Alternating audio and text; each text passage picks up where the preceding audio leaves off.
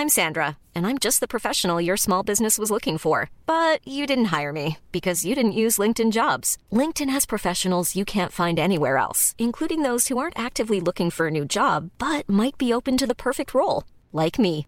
In a given month, over 70% of LinkedIn users don't visit other leading job sites. So if you're not looking on LinkedIn, you'll miss out on great candidates like Sandra. Start hiring professionals like a professional. Post your free job on linkedin.com/people today. Even when we're on a budget, we still deserve nice things. Quince is a place to scoop up stunning high-end goods for 50 to 80% less than similar brands. They have buttery soft cashmere sweaters starting at $50, luxurious Italian leather bags, and so much more. Plus, Quince only works with factories that use safe, ethical, and responsible manufacturing. Get the high-end goods you'll love without the high price tag with Quince. Go to quince.com slash style for free shipping and 365-day returns.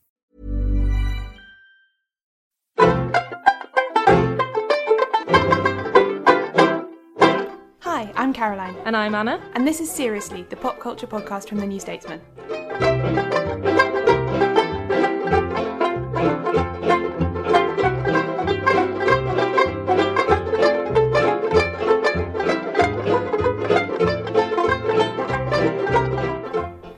To another episode of Seriously. The first thing we're going to talk about this week is Rihanna's Bitch Better Have My Money video. We just thought we'd go straight in with it because it's basically the only thing that people have been talking about on the internet for about four days.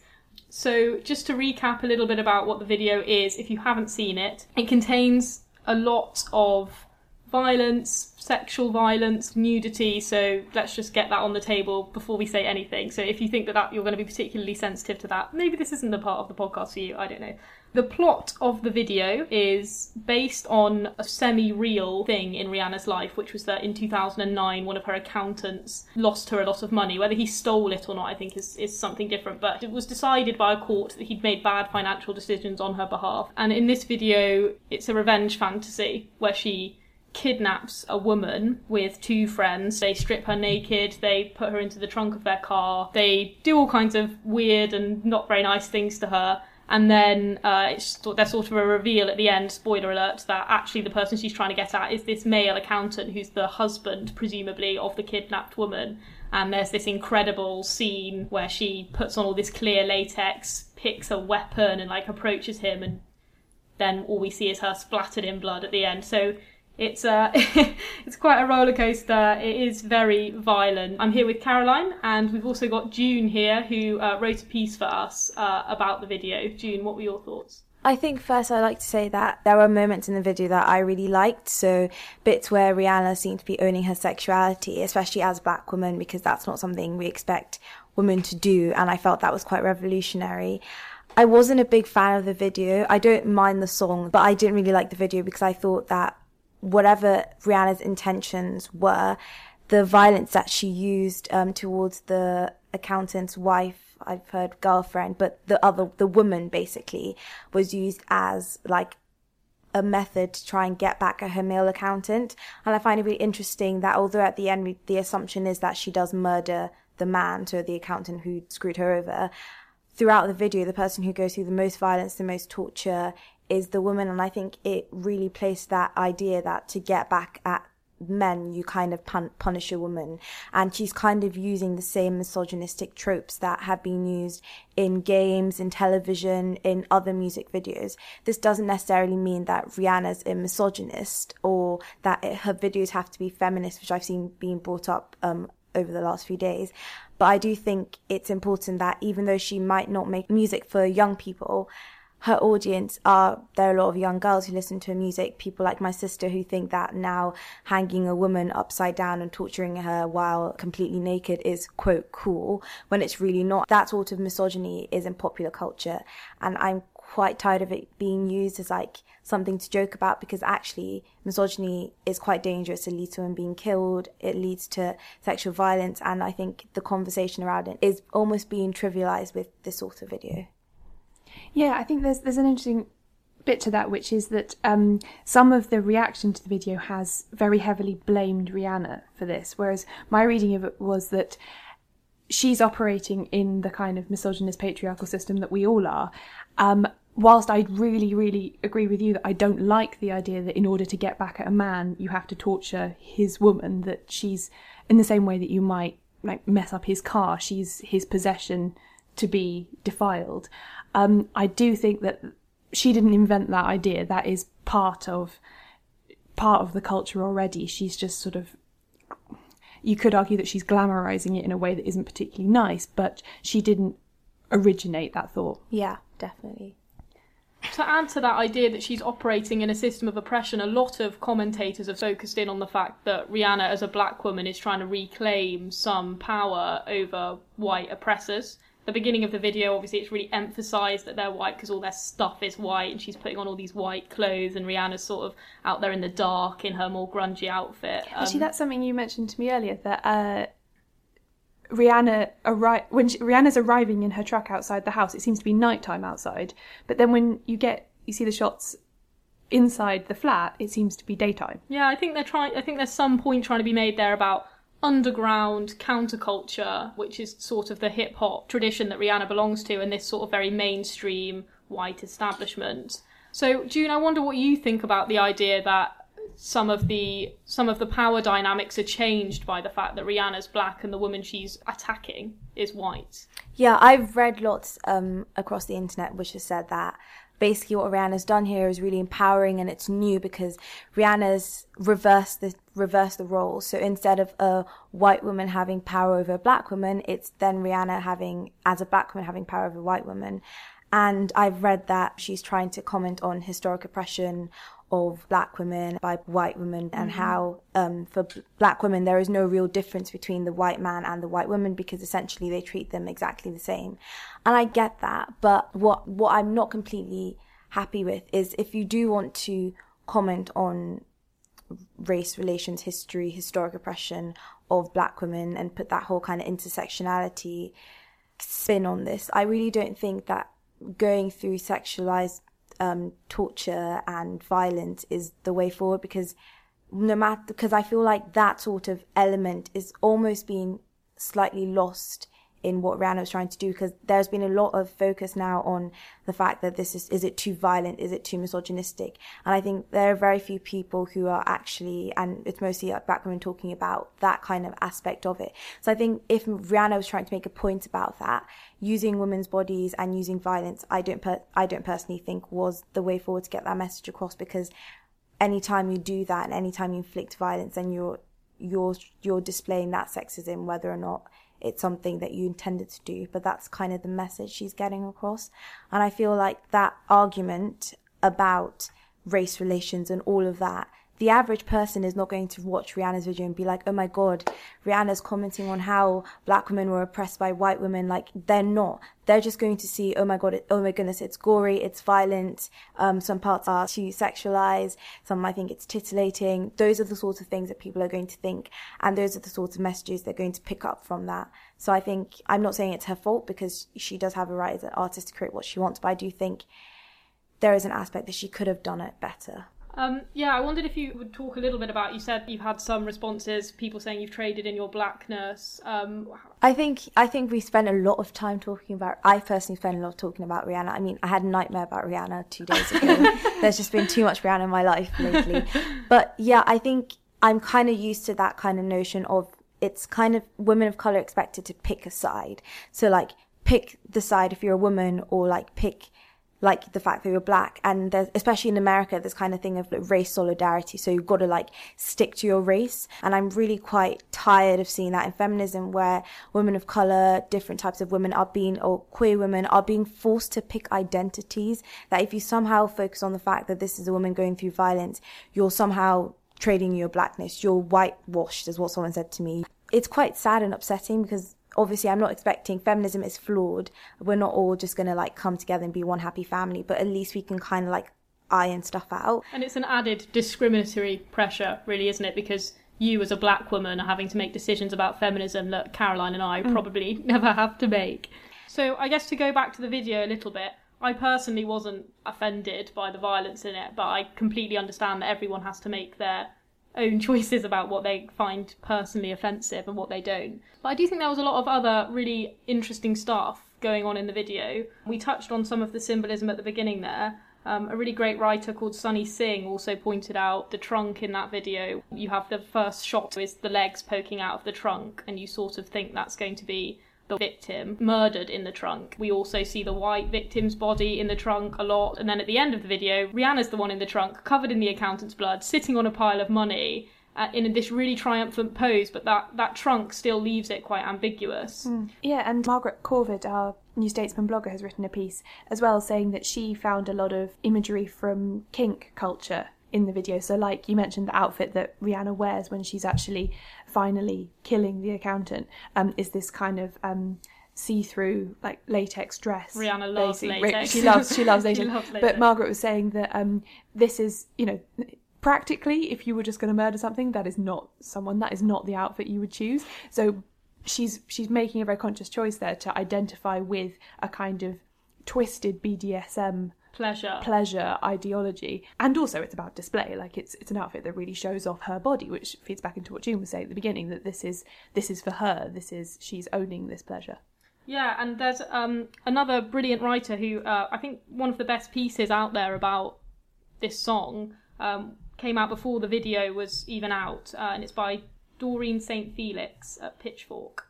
Uh, and it talks about some of the uh, the money aspect of the video, which I think a lot of people have found quite crass. Uh, which is this idea that it's all about money. She's literally rolling around in a pile of money at the end, and I think a lot of people find that to be a bit trashy. Doreen St. Felix says, as a black woman whose artistic inventiveness outpaces her peers and music executives by what feels like whole years, she will also be perpetually owed. To be a black woman and a genius is to be perpetually owed. If if there's a bit of the video that's empowering to me, it is when she gets the money back and she's literally saying like, you know, you can try your hardest to make money out of my own creativity and not give me what I'm owed, but I'm always going to get it back at the end of the day. And the fantasy that she presents might be problematic in some ways for a lot of people. But I think that underlying message, whether or not you agree with how she Hmm. presented it, is really quite admirable, especially from a black woman in the mainstream of Hmm. pop music. Yeah, I agree. I think her getting back her money is, it's again, it's like, it's that whole argument to female entitlement, and she's kind, she's fought her way. I might not agree the way she got there, but she did get there in the end, and she did kind of stand and say, "Yes, I've got my justice." thanks very much June for coming in and we'll link to her excellent piece in the show notes Yeah, yo. Yeah, yo.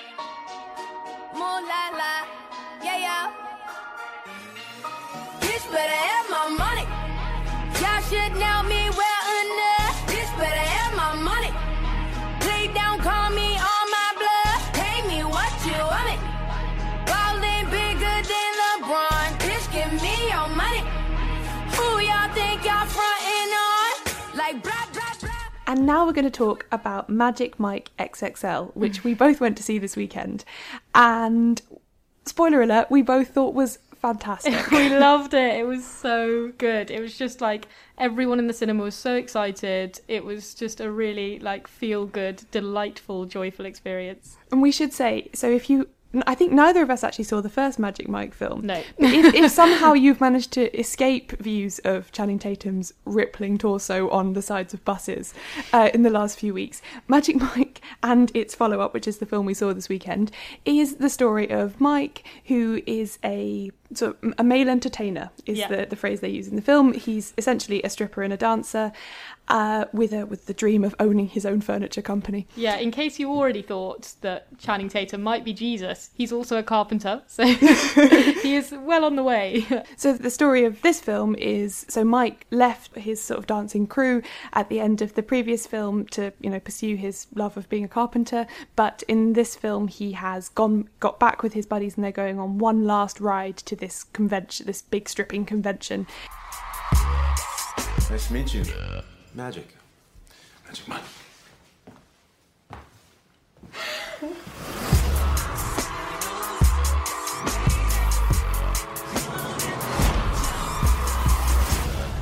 Um, and along the way, they revisit some some old friends. Uh, they meet up with some people from their past. They have various adventures, and then the whole thing culminates in this great big routine that they do at the convention.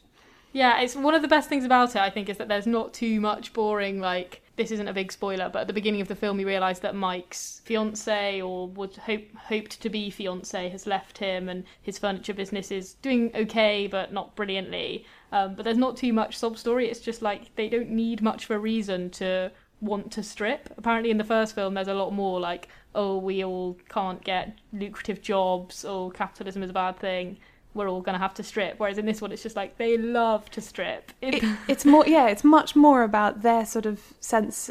All of them discovering that there's there's no shame in what they do, that they really love it, and that's okay. I mean, as well as might be a carpenter, one of the other guys, he's got this froyo truck that he drives around a bit, and he makes artisanal frozen yogurt, which is just inherently hilarious.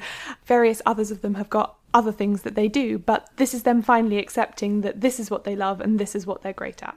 Yeah, there's a. It's meant to be sort of the final um, excursion for them, but it, I kind of, in my fan fictiony head, believe that they then carry on stripping forever because they had such a good time on this weekend. Absolutely, and one of the, I, I think Magic Mike. I don't even know how the film was conceived, but what it has become and you can read about this a lot on the internet. It's become this kind of totemic thing for fighting back against the male gaze in movies because this is all about men's bodies, women enjoying looking at and touching men's bodies in a way that you just don't see a lot. Absolutely. I mean, it, it's almost a given that the female gaze is centered throughout the entire film. They do sometimes this is really like overtly done in certain scenes. So there's a fantastic scene with Richie, who I think is my favorite, um, who's like this tall, rippling Armenian guy. As, like... as Mike says to him at one point when he's trying to boost his confidence, "You're just a Greek god, man." he's a Greek god, and he's got enormous hands, which are very attractive.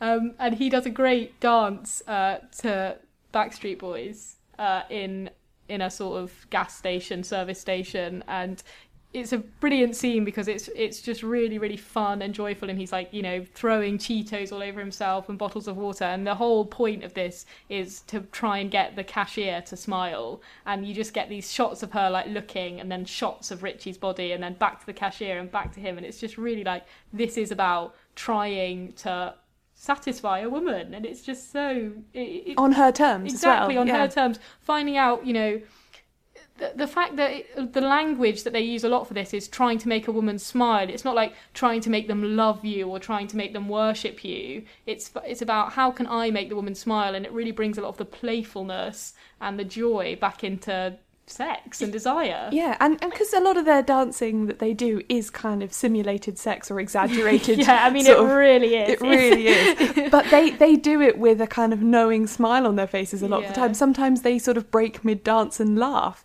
That they are self aware about how ridiculous it is. The women are all laughing and having a brilliant time. Um, there's no kind of serious sort of grungy aspect to it. No, there's not much sort of like moaning and and that kind of thing. It's more a sort of hyst- almost hysterical laugh because yeah. it's just so exciting. And the final sort of one of the climactic moments in the film. Again, this isn't really a spoiler.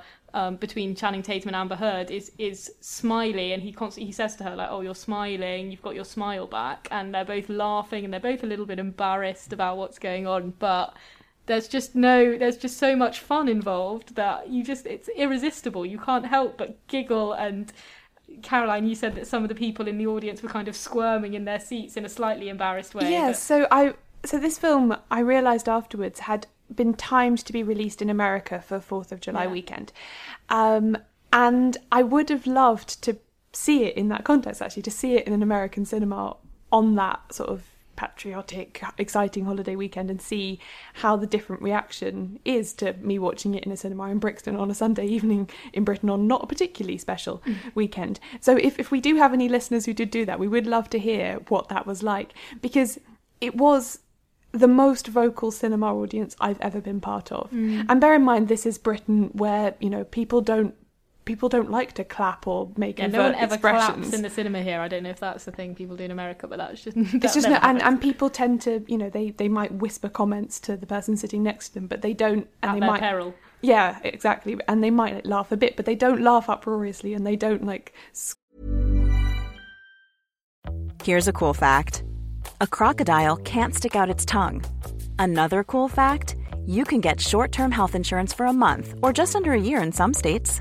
United Healthcare short term insurance plans are designed for people who are between jobs, coming off their parents' plan, or turning a side hustle into a full time gig. Underwritten by Golden Rule Insurance Company, they offer flexible, budget friendly coverage with access to a nationwide network of doctors and hospitals. Get more cool facts about United Healthcare short term plans at uh1.com. Planning for your next trip? Elevate your travel style with Quince. Quince has all the jet setting essentials you'll want for your next getaway, like European linen, premium luggage options, buttery soft Italian leather bags, and so much more. And it's all priced at 50 to 80% less than similar brands. Plus, Quince only works with factories that use safe and ethical manufacturing practices. Pack your bags with high-quality essentials you'll be wearing for vacations to come with Quince. Go to quince.com slash trip for free shipping and 365-day returns. There's never been a faster or easier way to start your weight loss journey than with PlushCare. PlushCare accepts most insurance plans and gives you online access to board-certified physicians who can prescribe FDA-approved weight loss medications like Wegovy and Zepbound for those who qualify. Take charge of your health and speak with a board-certified physician about a weight loss plan that's right for you. Get started today at plushcare.com slash weight loss. That's plushcare.com slash weight loss. plushcare.com slash weight loss. scream and shout and make them but they did in the cinema and it was so joyful um, but there was accompanying all of this kind of squeals of uh, ex- exhilaration and exasperation and excitement was this kind of slightly cringing inward sense of we were all really glad to be watching it on the screen and not being the one who the dance was being done for Yeah. um, I, I cannot tell you how much of a kind of full body cringe it gives me to think of actually being one of the women being sort of thrown around by. I think I actually would love it. I'm just gonna say it. I think I would love it. It looks like so much fun because there's so much like context beforehand where they're sort of very like kindly to Mm. the women and like they're, it's clear that they're sort of looking after them very well. I think it looks quite fun. Yeah, I don't know, but the, the general feeling in my cinema was that we're happy to be on this side of the screen, Yeah, sure. um, and that that did feel quite British Yeah. to be to be like, yeah, we're willing to get on board with this up to a point. There were um, lots of embarrassed laughs in my screening. At the, there's a scene involving a sort of sex swing where she's sort of like this. this Oh, woman yeah, for that the audience is like in the swing and her legs are sort of strapped up in front of her, so she's just like got her legs wide, and then she's kind of left there for like ages while other things happen on different stages, and that sort of you know elicited a, a quite embarrassed giggle. Um, but I think one thing that's really great, and, and it's not in your face emphasized the whole way through this film, but um, there's so much inclusivity towards on both sides. Actually, I mean, I know you mentioned that the the the strippers, the male entertainers themselves, sort of a very diverse bunch, but um, there's so many different women that they try to please throughout this movie. It do- honestly, it doesn't matter if you're. I mean, I suppose there's a slight prerequisite that you're straight, but even then, I think they would just do their best. Um, there's, you know, fat women, thin women, black women, white women, confident women, shy women, women who are really out to, you know, like have an outrageous time, women who are there just to be with their friends and, you know, sort of watch from the sidelines. And all of these women, are, they they try so hard to find out what's right for them and like please a, them. a really good example of that actually is when um, Donald. I was very surprised to see Donald Glover turning up in this film, um, an actor and musician who I like very much from the sitcom community, uh, and his sort of role in in the um, the club that they visit where he works is that he sings and he improvises songs. He dances, but he also improvises songs for women. He asks them a few questions about what's your name, why are you here, what's going on with you, kind of thing. And then he makes up a song for them.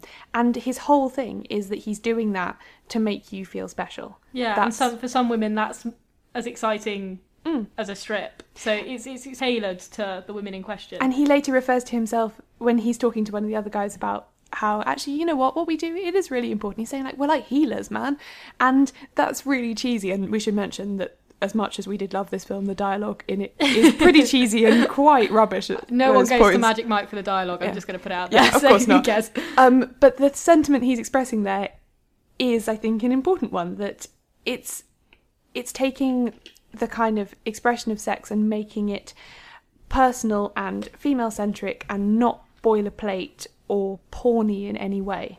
But there is one thing that you mentioned to me earlier that we should address, which is the lack of penis. Yeah, I do think if you're gonna if you're gonna make a film that's in you know meant to showcase these amazing strippers, there was a lot of talk about penis and very little actual penis. So mm. I would love to have seen more of that. I basically wanted more stripping because the scenes that involve sort of fa- these fantastic. I mean, they're all incredible dancers. Lest we forget Channing Tatum, you know, came through the Step Up movies, mm. but he's fa- a brilliant dancer. All these scenes are so good that I could have watched them for 20, 25 minutes at a mm. time. I didn't really need to see them sort of, you know in the bus or you know I, I I wanted longer strip scenes and I also wanted more nudity because sometimes they'd do a strip and they'd still have their trousers and trainers on and that would be the end of the strip and you'd be like mm, that's not what I came to see Yeah, babe." I mean, there were speaking of the audience reaction, the few times that they did get right down to their like tiny silver metallic thong or whatever, and there was a bit of jumping up and down, so you did at least see some movement in there. Yeah. There were some some excellent noises from Yeah. from my audience, which makes me think that you're not alone in thinking that. one scene of full frontal nudity just one little moment I just think would have been the icing on the cake for me it just would have mm. been a like oh yeah you went there I'm so pleased that's all mm. I needed that's that would have been great for me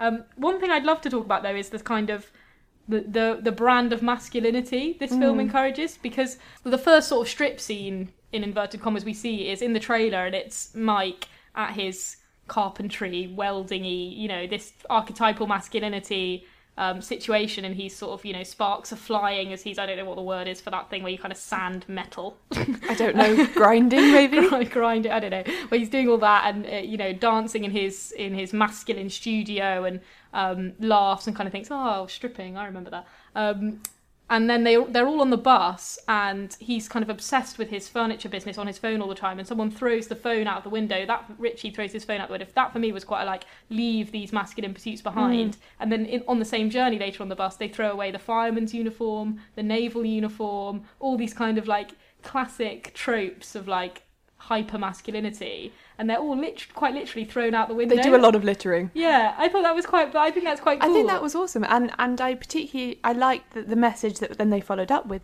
where they were saying like, but you're you're not a fireman, so Yeah. of course you're not going to dance with passion pretending that you are a fireman. What are you? And eventually said, I'm a male entertainer. That's what I do. Exactly, and the message there kind of feels to me it's saying like this hyper masculinity is not necessarily what pleases women, and you have to find out what pleases the individual woman. And the real kind of uh, moment that encapsulates that for me is Richie, who's this Greek god that we've mentioned before. He can't have sex. He hasn't had sex in five months because his penis is so big that women just look at it and are like, "Oh, should we just have a hand job in this scenario?" Because it's just enormous. And that for me was like, "Oh." Actually, it doesn't matter how big your dick is. You've got to find a way to please a woman outside of that. and then how happy his friends are when he does finally find a woman Yeah. who fits, as it were. Yeah, and, she's not young. No. She's not, you know, archetypally. I mean, she's a beautiful woman Mm. for sure, but she doesn't fit the, the the femininity stereotype either. But then the and and so- and then the next morning, all his friends are high fiving him, being like, "You found the glass slipper, man! Like you found the one that fits for you. Like that's Hmm. Awesome." Rather than like you got laid, it's like you found this woman. It's brilliant. exactly. So that I've just felt like that was a real comment on saying like, you know, we're individuals. Hypermasculinity doesn't help anybody, Mm. and I love that. It was really revolutionary. That and the female gaze stuff together, it Mm. just makes it such a healthy, wonderful, delightful experience to watch. Mm. So as you can tell, we highly recommend that you go and see Magic Yeah, Mike go with your girlfriends because it's just so much fun. Um, there's also been some really great writing on the internet about the stuff, uh, the female gaze stuff, particularly that Anna mentioned, that Yeah. we will link you to in the There's two really the good pieces notes. on BuzzFeed that we'll link to. Um, but yeah, in the meantime, go and let us know your thoughts.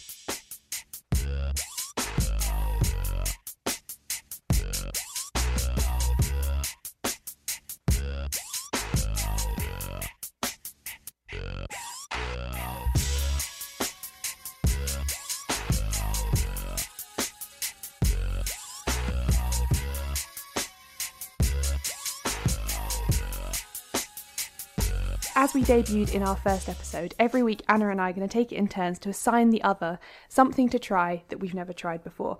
As you may remember last time, she made me a One Direction playlist, and for this week, I introduced her to the web series The Lizzie Bennet Diaries, which is a web video adaptation of Jane Austen's Pride and Prejudice.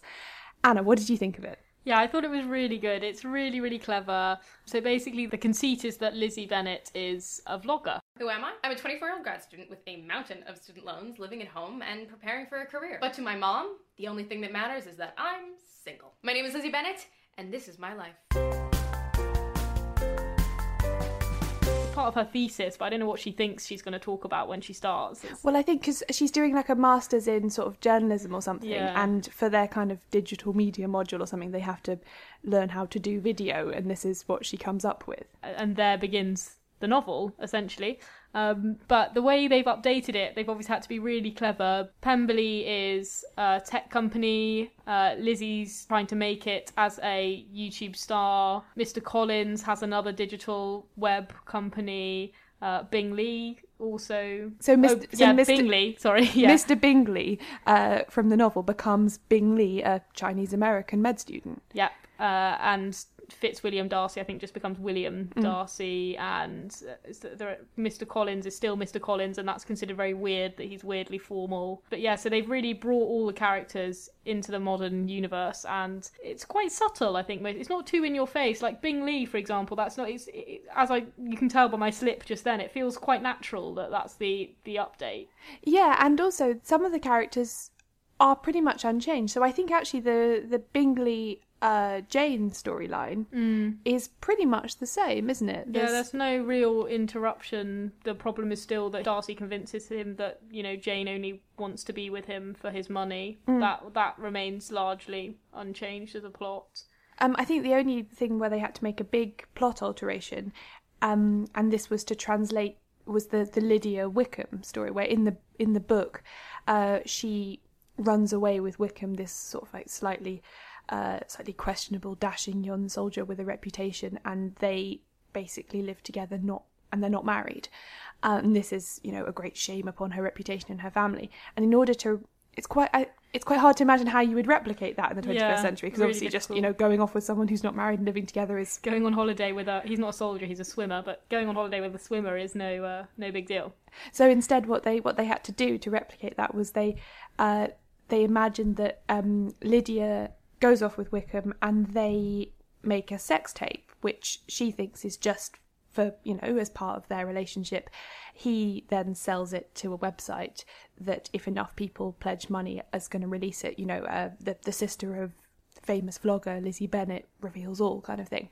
And so that's how they engender that sense of shame and embarrassment and reputation because as we know things live forever on the internet and so if this gets out then that's her whole life ruined every job application really she ever does The the sort of reputation aspect of it because it is it seems so archaic now the idea of a woman's reputation, but actually that is that is exactly the the modern equivalent, especially because they give Lizzie an element of fame. There's constant sort of meta references to her viewers. There's a lot of tension caused by whether people like Darcy, his sister, people like that, whether they're going to see the the videos that she's making. So I suppose that's sort of the equivalent of gossip. Mm, yeah. Um, instead of balls, there are video conferences. or parties or nights out at the yeah, bar exactly. Uh, It, it, it's really cleverly um, done, and it, and it never. There's never a moment where you're really sort of like, oh, that's weird. They would never do that. You know, it's, it's updated very smoothly. I Mm. think. So I'm I'm glad that you liked it. It's it's something that I've enjoyed very much. As previously mentioned, I really like Jane Austen and the sort of afterlives of her work generally.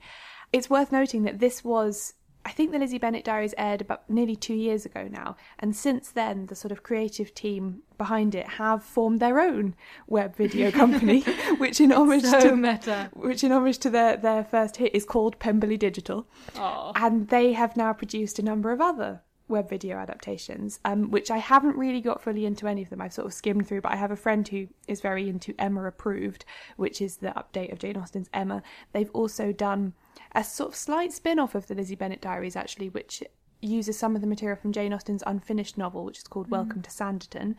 They've also done one called The March Family Letters, which is Little Women.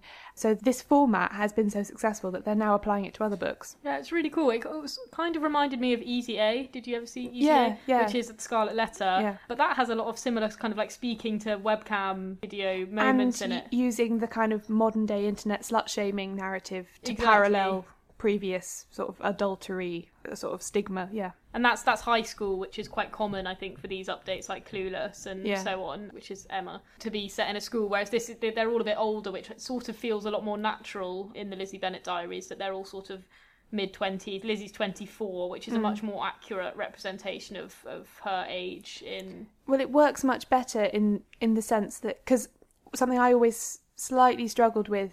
I, I mean, I know intellectually that in the time Jane Austen was writing about, uh, for someone as sort of supposedly pretty and interesting as Lizzie to be Mm. still unmarried at her advanced age of 21 or something that she's in the book was actually a serious mark against her. It's quite, I, I can appreciate that intellectually, but when you read it, it's easy to forget that this is someone who Yeah. is borderline on the shelf. Yeah. Whereas you you can get that a lot more in the Lizzie Bennet diaries that like she's 24 and she's never had a serious relationship. You know, y- you can see that. One thing that sort of jarred with me a little bit is that I did find it a lot of it very American.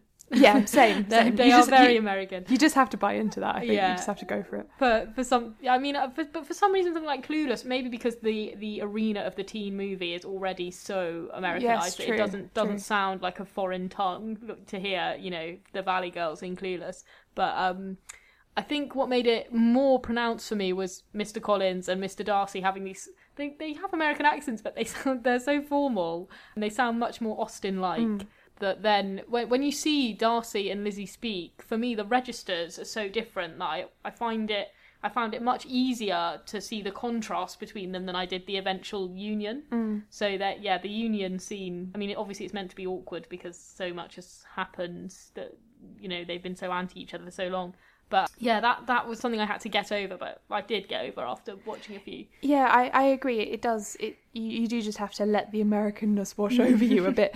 But I think I think what they tried to do with the the accents and the the language registers is because I guess putting it in that kind of American West Coast tech entrepreneur culture, you've come a long way from like British social classes of the 18th and early 19th century.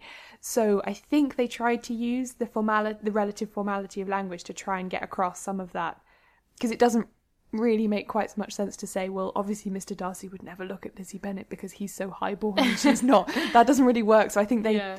perhaps to limited success, tried to convey that sense of them coming from different worlds using their language. But I think I think what their hope was that you could say you're 16 and you watch a lot of YouTube, you could encounter this and enjoy it, uh, being only vaguely aware that there is a book that it's based on. Yeah. You don't need you don't need to have read the book in order to get the joke. I think was the, the definitely. idea. And there were moments where I was like, "Oh yeah, is this is this when Jane gets sick and has to stay, or Hmm. is or is why is she not gone? Why is she back early? You know, Hmm. those those kind of minutiae of the plot. They were just brilliant at really glossing over all of Hmm. this. So that was the Lizzie Bennet Diaries, and that was Anna enjoying it with a few reservations. so Anna, what what are you going to give me to look at for next week? For next week, I'm going to give you a Rookie yearbook. I don't know if you've ever seen Rookie. I, I think I follow Rookie on Tumblr. Mm. Um, it's a magazine, right? Yeah, so it's it's it's a wonderful thing. I think it's been going for about four years. It's Tavi Gevinson, who uh, you may know from her blog, The Style Rookie, Mm. and uh, you know, The Front Row in like 2008 or something. She was about 11 when she started a fashion blog, um, but quickly, you know, garnered a huge following because she's very very insightful about fashion and kind of critical. Both in the sense of being slightly skeptical and in the sense of being very analytical about it. And she started a website called Rookie, I think in 2011, that's basically a, an online magazine for teenage girls, and it covers a huge variety of topics from fashion is just, you know, a very small part of it, but sort of life issues. So whether that's sex, masturbation, having your period, boys, confidence, how to shoot down a joke that you think's inappropriate, how to, you know, be more inclusive, how to speak up in class, all these kinds of things. But they also cover music, films, books. They do a lot of photo shoots. It's really, it's just a whole sort of universe, and it's got really, really strong aesthetic and brand. And it's, I found it so exciting when it started, and so I think I'll give you the first yearbook to look at, which is basically a year of articles and tidbits Hmm. and nice things and personal essays. Excellent. I look forward to it.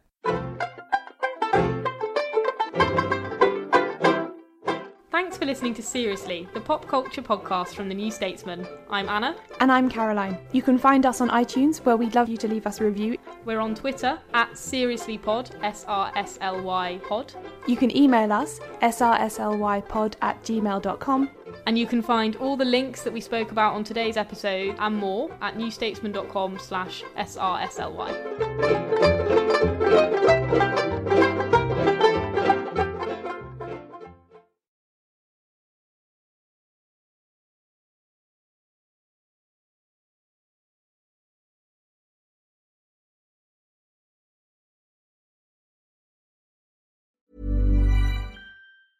Planning for your next trip?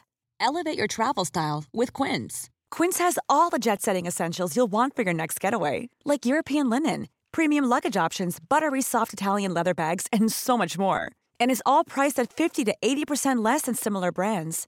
Plus, Quince only works with factories that use safe and ethical manufacturing practices. Pack your bags with high-quality essentials you'll be wearing for vacations to come with Quince. Go to quince.com/pack for free shipping and 365-day returns. Want truly hydrated skin? Meet Osea's Body Care Breakthrough Hyaluronic Body Serum. It's clinically proven to increase hydration by 161%. It's lightweight, fast absorbing, and delivers 24 hours of hydration for silky smooth skin without any sticky afterfeel. Treat your skin to clean vegan skincare from Osea. Get 10% off your first order with code SUMMER at OseaMalibu.com. That's O S E A Malibu.com code SUMMER.